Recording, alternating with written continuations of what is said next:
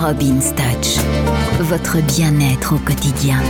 Bonjour, c'est Robin, la Robin Touch sur Peps Radio. Aujourd'hui, on va parler de de tradition aussi, si on veut, oui.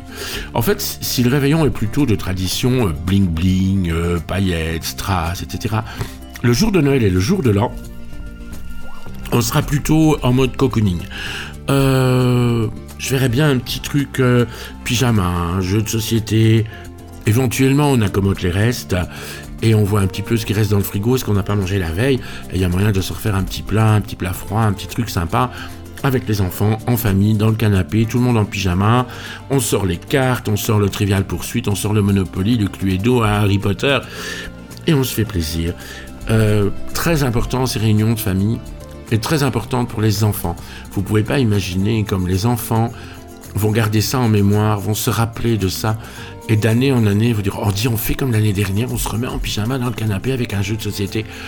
Les enfants adorent ça. Et puis tout ce qui les éloigne, pour moi en tout cas, tout ce qui les éloigne de la télévision, de la tablette et du téléphone ne peut être qu'une bonne chose.